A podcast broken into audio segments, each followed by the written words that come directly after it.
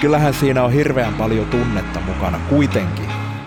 Vaikka niinku, tottahan sitä yritän perustella jotenkin järkevästi tätä, että totta tuota niin, että se on taloudellinen ja tehokas ja näin, mutta onhan siinä, onhan siinä tunnetta mukana. Kyllähän onhan siinä kaunis ääni. Eihän sitä mihinkään pääse.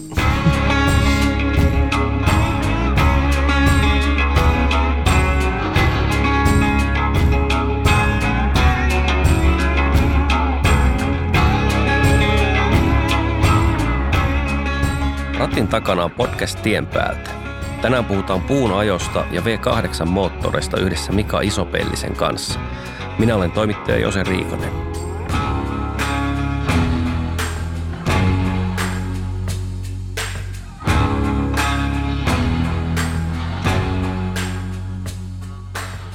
No niin, terve Mika, missä olet tällä hetkellä? Kotona. Kotona istuskellaan sohvalla ja katsotaan ihanan kaunista harmaata päivää. Aivan, ja kotihan sijaitsee missä päin Suomea? Evijärvi, Etelä-Pohjanmaalla. Mitä teet Mika ammatiksesi? Kuorma-autoyrittäjä. Meillä on puutavara-autoja.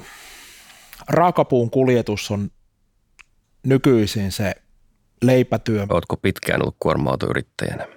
No ei yrittäjänä niin mahdottoman pitkään, mutta tuota, koko elämänhän nämä autot on pyörinyt tässä, pyörinyt elämässä sillä lailla, että isä on tehnyt työnsä kuorma-autojen parissa ja ukki on samaten aloittanut tämän autoilun jo ja, ja, ja isän molemmat veljet on näiden kuorma-autojen parissa, kuljetuksen parissa tehnyt päivätyönsä ja tuota, se on vähän niin kuin rasite niin sanotusti suvussa tämä kuljetusala. Muistatko sä ensimmäisen kerran, kun oot päässyt seuraamaan tämmöistä puunajoa? Joo, itse asiassa en ole kyllä kovin vanha ollut silloin tuota, oltiin mun vanhemman siskon kanssa, isän kanssa kuormanteossa. En muista kyllä niin kuin missä päin se oli, mutta sen muistan, kun isä sanoi, että menkää tuonne – tuon mäkitöppyrän päälle odottamaan. Siinä oli joku kivi tai joku, minkä päällä me seisottiin ja siinä oli sellaista Nevan yli tuli semmoinen mäkitöyrään päälle ja se ei tohtinut ilmeisesti pitää meitä siellä auton kyydissä, kun se tuli siitä Nevan, Nevan yli ja siihen, siihen ylös sitten siihen mäelle, mäelle pysähtyi tuota, ottamaan meidät kyytiin siitä sitten. Onnistui sillä kertaa. Ja silloin nokkamallin auto se oli, mutta olisiko ollut 142 Scania sitten, mikä se oli. Sitä en muista, mikä auto se oli, mutta sellainen muistikuva mulla on jäänyt mieleen, mieleen siitä. No miltä meno näytti pienen pojan mielestä? Kyllähän siinä, kyllähän se aika hurjalta näytti silloin. se on aika syvälle, se on syöpynyt mieleen sillä lailla, että tuon, tuon, tuon hetken muistan. Muistaakseni mietitkö silloin jo, että, että pitää itsekin isona päästä tuommoisia vehkeitä ajelemaan? En, en muista kyllä sitä ajatelleeni silloin. Ehkä se oli sitten kuitenkin niin päivänselvä asia, että näiden kanssa leikitään. Aivan. Oliko sulla ikinä mitään ajatuksia mistään muunlaista urista vai oliko se just, tähän, tähän on kasvettu? No kyllä mä oon vähän koittanut jotakin muutakin nuorempana puuhailla siinä, mutta kyllä se vaan jotenkin jotenkin sitä vaan ajautu. Ei siinä oikeastaan ollut vaihtoehtojakaan, että kyllä sitä vaan jatkettiin. Jatkettiin tuota niin, niin isän jalanjäljissä.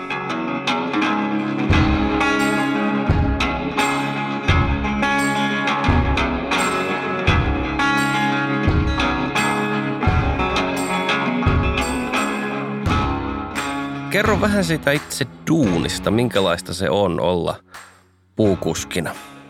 Sehän on hirvittävän mukavaa. Siis työnä, työnä niin sehän on aivan, aivan parasta sillä lailla, että vaikka on aikataulut ja aikatauluja on moneen eri paikkaan, että se on sellaista kilivanajoa koko ajan, hirveä stressi niiden aikataulutuksien kanssa ja niistä meinaa tulla palautetta aika rajusti, jos, jos ei pysy niissä aikatauluissa, mutta kuitenkin siinä on semmoinen, jos, jos ei halua ottaa niistä aikatauluista ja tällaisista stressiä, niin kyllä se aika lailla sillä lailla vapaata on se, että mistä ja kuinka sä teet sen työn ja sitten pakkohan se on myös sillä lailla keliolosuhteiden mukaan säätää koko ajan sitä työtä, että kuinka, kuinka tehdään, että kun tulee hirveitä rankkasateita näin syksyn aikana, niin eihän tuonne voi minnekään peltoteille, kytöteille lähteä sinne rapakkoon.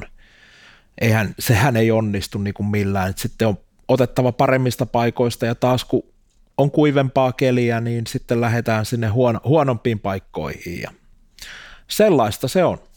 Sään, sään lukemista. Aivan. Onko se yksinäistä vai seurallista puuhaa? No kyllähän se aika yksinäistä on. Ei siellä, ei siellä yleensä paljon muita kulje.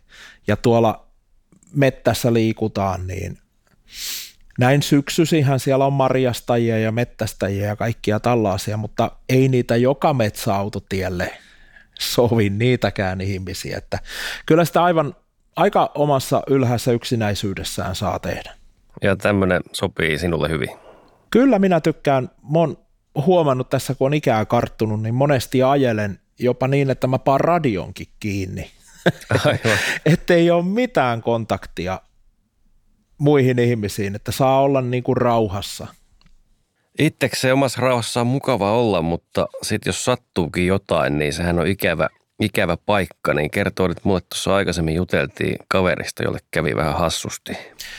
Joo, joo Jarkolle tuota, kävi niin, että jäi sormus kiinni nosturin, nosturin tuota niin, niin semmoiseen jalansijaan ja siitä sormus leikkasi nimettömästä sormesta niin kuin nahat pois toisaalta. Oliko se nyt tonne tästä juuresta niin kynteen asti kuorinen ahat ja kyllä sieltä joutuu ajella mettästä, mettästä niin aika pitkästikin poispäin niin sanotusti ihmisten ilmoille, että ensinnäkin kuuluu puhelin ja toisekseen, että saa apua sitten sinne niin kuin ambulanssia vaste, että ambulanssi löytää sinne, missä sinä oot, koska saatetaan olla jossain talavitien päässä, joka on joku penkkatie, mikä menee oja, ojan vartta pitkin jonnekin nevan taakse ja tällaisia, niin eihän sinne missään kartassa ei ole tietä sinne eikä mitään. Ja, ja, ja jos vaikka 112 sovelluskin näyttää hätäkeskukseen, missä sinä olet, mutta mistä ne tietää, mitä kautta lähdetään tulemaan sinne paikan päälle, koska se täplä on vain jossain keskellä nevaa. Että sillä lailla siinä on riskejä hirveästi tässäkin työssä, että se siellä, jos tapahtuu oikein paha vahinko, niin saattaa kestää aika kauan ennen kuin sut löydetään sieltä. Selviskö kaveri kuitenkin? Joo, ja sormikin toimii. No niin. Terveisiä vaan Jarkolle. onko, onko sulle ikinä käynyt mitään pahempia haavereita? No, ei oikeastaan mitään pahempia haavereita, että ei mitään sellaista, että ei, ei olisi tuota pois päässyt tai mitään. On, on sellaisia tapauksia, että sä oot niin pahasti autolla kiinni tai jotakin, että sä, sä joudut niinku odottamaan apua sinne tai, tai jopa kävelemään vähän matkaa pois sieltä, että saa puhelimeen kenttää, mutta ei ole mitään semmoista vahinkoa tapahtunut, että siinä olisi joutunut ambulanssia opastamaan metsään.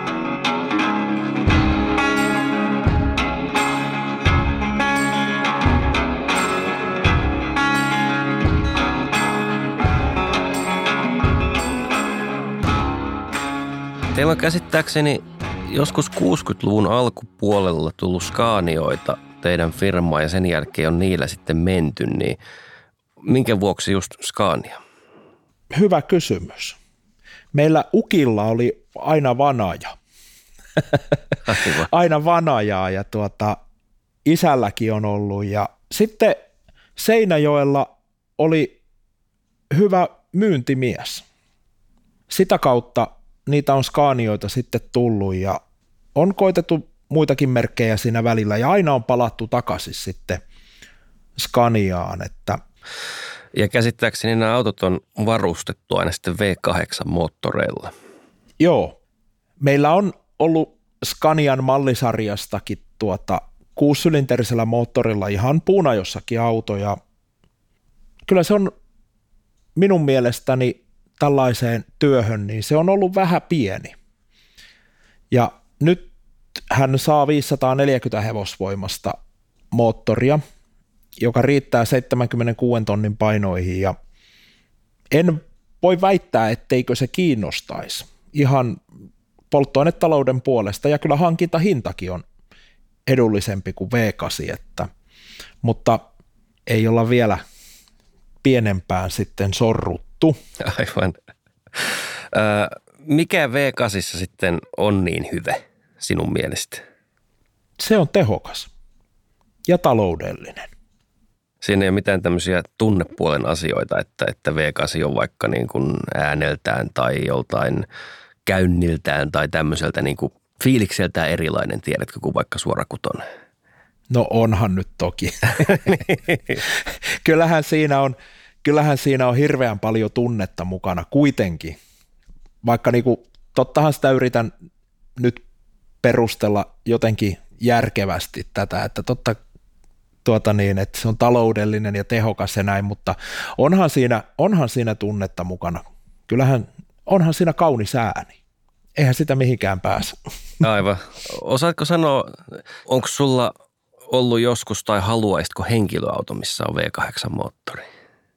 Totta kai. Kyllä haluaisin. Kyllä haluaisin. Tuota. Mä justiin kuuntelin tässä viikolla tuossa vein, vein autoa huoltoon, henkilöautoa huoltoon tuohon, niin siihen tuli öljyn vaihtoon niin semmoinen RS Audi, mikä oli V8, 4,2 litrainen V8, niin kyllähän se kävi kauniisti se moottori. Voi että siinä oli kaunis ääni. Ihmettelin, että miksi hän minulla ei ole tuommoista. no miksi ei ole?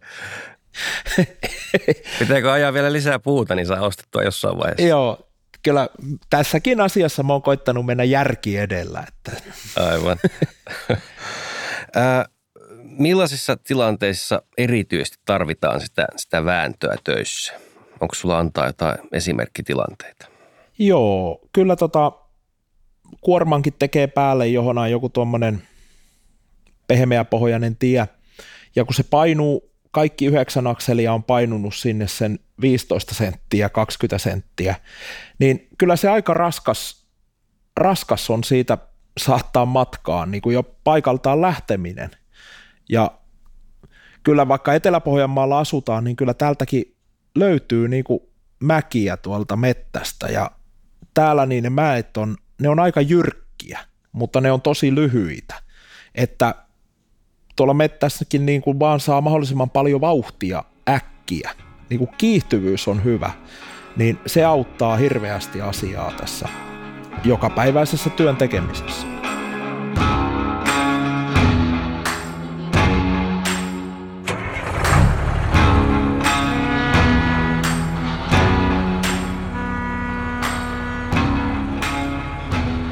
Sä oot pikkupojasta asti seurannut tätä alaa, niin, niin Minkälaisia muutoksia siinä vuosien varrella olet huomannut? Mitkä on sellaisia suuria tai pienempiäkin, miksei? No kyllä niin kuin tämä ympäristöystävällisyys, kyllä se on, siinä on tehty isoja, isoja askeleita, että kyllä siitä ei ole niin kauaa vielä 15 vuotta sittenkin ja 20 vuotta takaperin, niin laitto kuorma-auton hallissa käyntiin, niin ei mennyt montaa minuuttia, niin sieltä oli lähdettävä pois ja ovet auki ja tuulettaa ja kaikkea. Ja nyt kun laittaa kuorma-auton hallissa käyntiin, niin kyllä vaikka se käy siinä hetken aikaa, niin ei yhtään et huomaa mistään, että se on ollut käynnissä. Et kyllä niin kuin nykypäivänä sieltä pakoputken päästä, niin ei sieltä tuu näistä uusista autoista kyllä enää yhtään mitään. Kyllä se, kun vertaa menneeseen aikakauteen, niin kyllä siinä on tehty niin valtavia harppauksia, että sitä ei niinku usko, kuinka moottoriteknologia on kehittynyt. Tuleeko mieleen jotain muita muutoksia? No onhan noin massat muuttunut ihan järkyttävästi, että jos, jos tuota 20 vuotta sitten olisi, olisi niin kuin tultu kertomaan, minkälaisilla massoilla tänä päivänä tehdään töitä, niin ei sitä olisi, mä usko, kukaan uskonut. Että mitä näiden autoraukkojen tarvii kestää. no miten ne on, siis, siis tota puhuit 70 tonnista ja tämmöistä lukemista, niin mitä se aikoinaan on ollut? Se on ollut 60 tonnia on ollut aina, aina kun minä olen ajanut ja sitten se on muuttunut tähän 76 tonniin ja se oli aika iso, iso harppaus nostaa 16 tonnia kokonaismassoja, niin kyllä se vaan niin kuin kaluston kestävyydelle, niin se teki, teki aika lailla hallaa. Renkaita menee ihan järkyttävä määrä ja kaluston kiertoaika on paljon nopeampi kuin ennen, että ennen auton kestoikä, kyllä se oli ennen 60-tonnisena, niin se oli, se oli hirvittävän paljon pitempi kuin nyt. Kyllä kalusto vanhenee paljon nopeammin 76 tonnin kanssa. En tiedä. Hyvähän se on, että asiat menee eteenpäin ja kehittyy, kehittyy mutta ehkä tämä nyt ei ollut niitä aivan kaikkein parhaimpia juttuja. Aivan. Öö, onks, on varmaan sitten paljon sellaistakin, mikä on pysynyt samana, mikä ei ole muuttunut. Joo, perustyö ja ajaminen ja tien päällä oleminen, niin se on, ja itse asiassa ongelmat, ongelmat on pysynyt suurin piirtein samana, että tuota, tienhoito,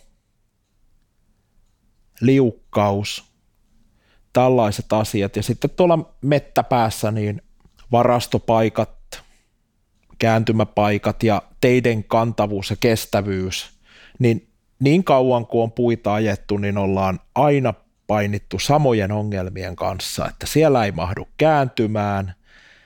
Ja tässä on sen verran lyhyt rannikolle tästä, että tuota, täällä meilläkin niin on semmoisia lehmän kokoisia kiviä siellä mettässä, mitä kierrellään, ja niitä on kierretty se 20 vuotta, niitä samoja kiviä, ja, ja, ja siellä on pehmeää, ja vaikka sinne ajetaan mursketta, niin kahden vuoden päästä se painuu taas sinne notkoon, ja ongelmat on hyvin pitkälle pysynyt samana. Jos spekuloidaan tulevaisuudella vähän, niin miltä, miltä ala näyttää vaikka kymmenen vuoden päästä, jos katsot kristallipalloosi? nyt on kyllä vaikea kysymys. Tämä on niinku, en tiedä, niinku hirveän mielenkiintoisia asioitahan on, on näköpiirissä niinku vaihtoehtoiset polttoaineet ja niinku kaasu ja oliko se Nikola vai mikä se oli, joka sitä vetykäyttöisestä ja sähkökäyttöisestä kuorma-autosta maalaili visioita. En tiedä kyllä – työvoima, työvoima on sellainen kysymysmerkki, että tämä on aika raakaa työtä ja suorittamista ja, ja, ja helpommallakin se rah, rahan tietenkin saisi ja elannon perheelle, niin, mutta kyllä tässä niinku raakaa työtä se on. Ei siitä pääse mihinkään. Uskotko itse, että olet eläkkeelle saakka näissä hommissa? Todennäköisesti on. Toivottavasti. Toivottavasti saan olla. Kiitoksia sinulle paljon tästä juttutuokiosta. Kiitoksia vain.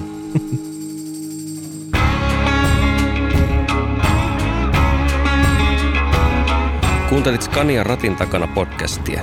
Löydät kaikki jaksot Apple Podcasteista, Spotifysta sekä Scania Suomen verkkosivuilta.